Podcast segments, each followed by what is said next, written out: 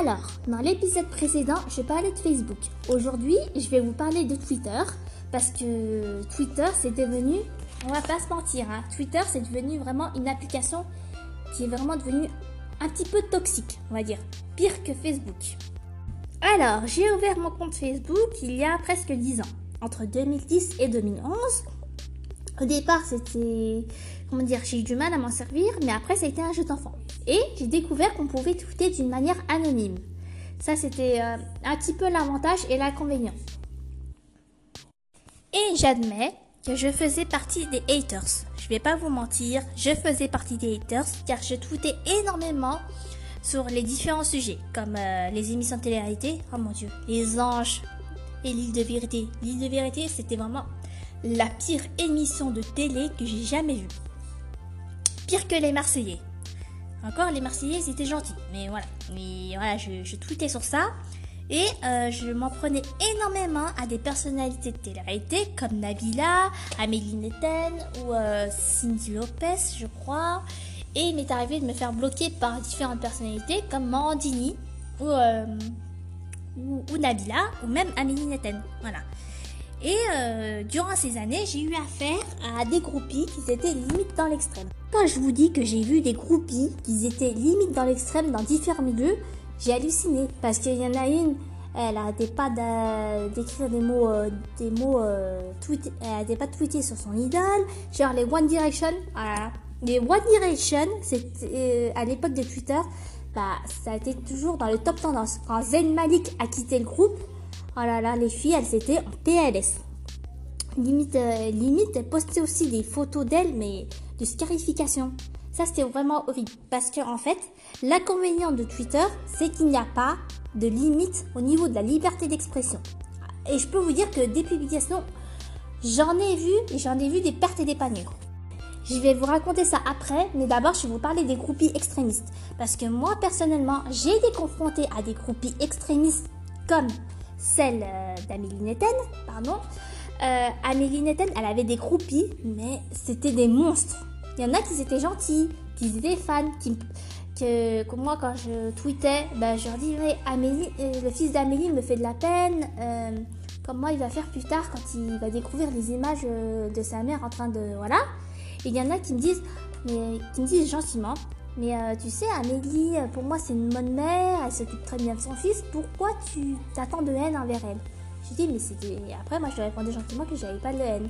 Ça, c'était vraiment. Il y avait des fans d'Amélie qui étaient très gentils, qui n'étaient pas dans l'extrême, mais il y en avait qui étaient mais vraiment des monstres. Il n'y avait pas qu'elle, hein, pas, pas que les groupies d'Amélie Eten. Par exemple, Jérém Star, il a dit lui-même qu'il avait engendré des monstres. Parce qu'à une époque, lui aussi, il, il tweetait énormément et il poussait à bout certains candidats de télé-réalité via d'une manière virtuelle.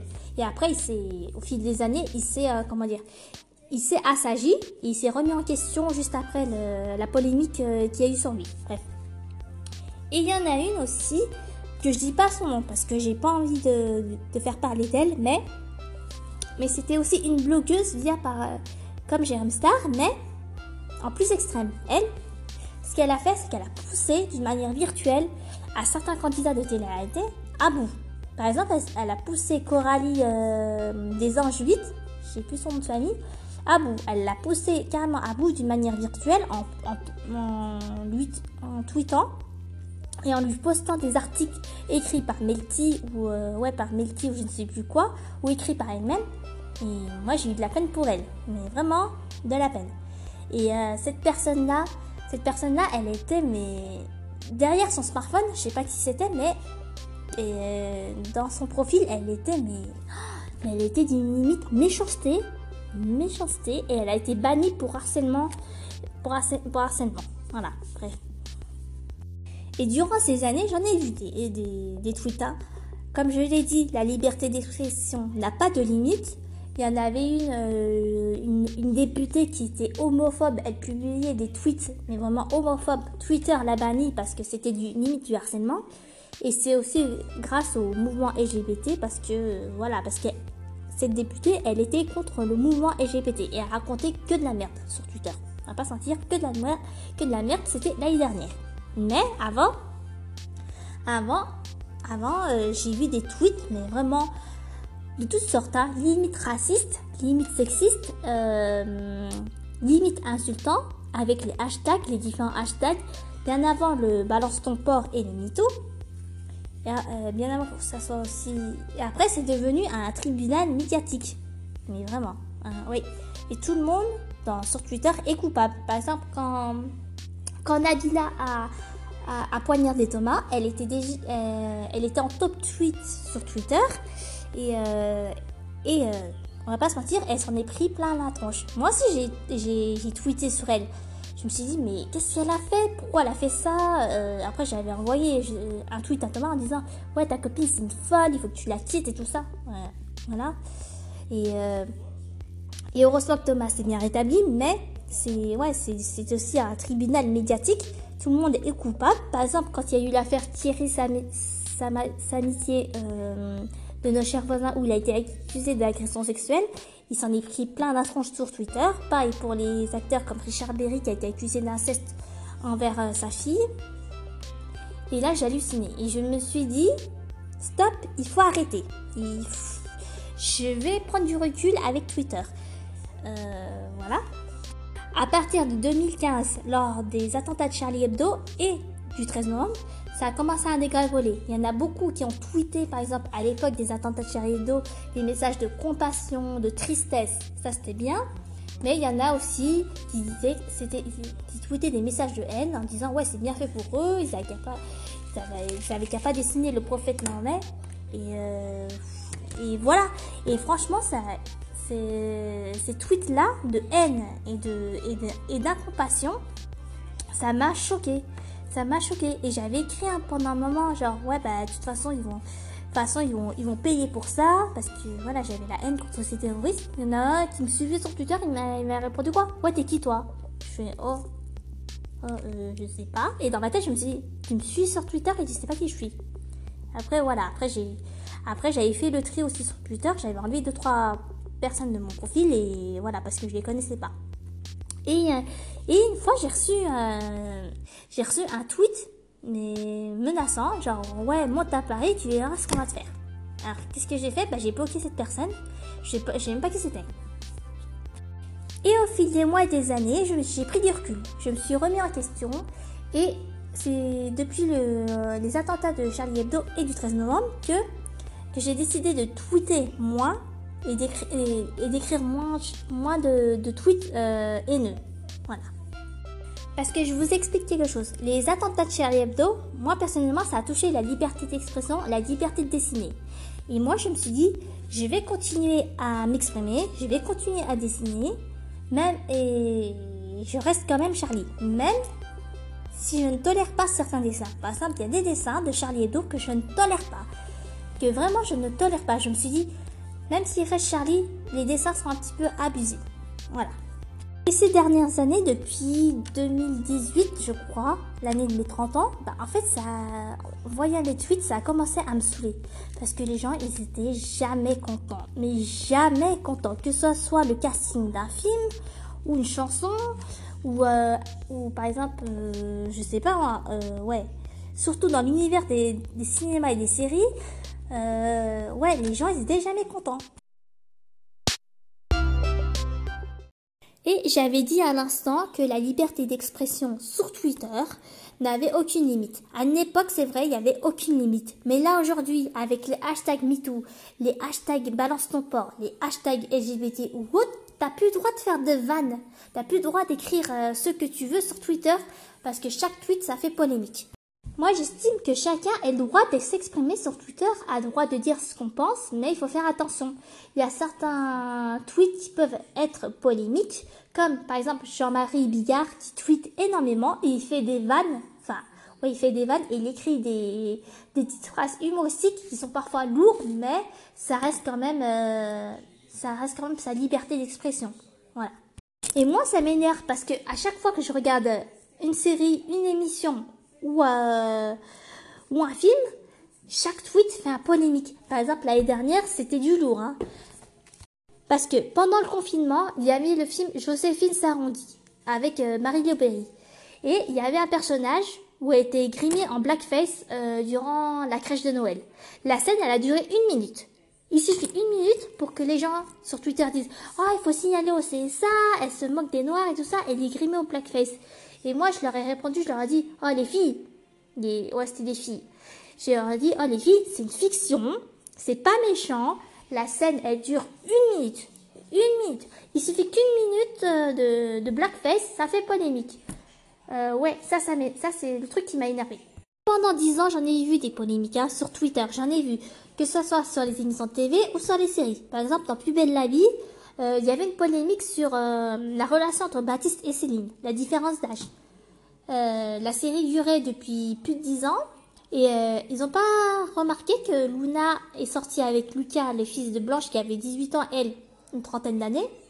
Une trentaine d'années, ça n'a rien fait parce qu'à l'époque, il n'y avait pas les réseaux sociaux. Mais là, quand il y a les réseaux sociaux, bim, bah, en fait, ça fait une polémique. Chaque fois qu'on regarde un truc, c'est tout le temps une polémique sur polémique. Et ça devient lassant. Et il y a aussi des donneurs de leçons. Ouais. Parce que sur Twitter et sur Insta, il y a énormément de donneurs de leçons. Par exemple, sur les mamans, ce qu'ils doivent faire, ce qu'ils ne doivent pas faire. Par exemple, euh, bah, on va dire un truc, euh, il y a quelques années, c'était Amélie Netten qui a, eu énormément à faire à des donneurs de leçons hein, sur sa façon d'éduquer son enfant. Bon, après, après, moi, avec le recul, bah, moi, j'ai, je me suis dit, je vais arrêter de la juger et de la laisser tranquille parce que finalement, quand tu regardes ses stories sur Snapchat, la façon dont elle s'occupe du coup, bah, c'est très bien ce qu'elle fait. Elle s'occupe très bien de son fils. Euh, son fils, c'est un amour, ça se voit. Et, en plus, elle apprend même à son fils à passer l'aspirateur. C'est pas et euh, il y en a une, elle avait tweeté, euh, enfin, elle avait elle avait envoyé un message privé à Amélie sur Instagram en disant ouais un enfant c'est pas un esclave. Mais non, au moins c'est bien. Hugo il apprend à être autonome et ça je trouvais ça bien. Je trouvais ça bien qu'Amélie se apprend à Hugo à être autonome. Et voilà. Ah oui, les donneurs de leçons, oh là là, c'est limite fatigant. Hein. Par exemple, récemment, euh, le fils de Nicolas et Laura euh, est né. Ils l'ont appelé leur fils Zlatan.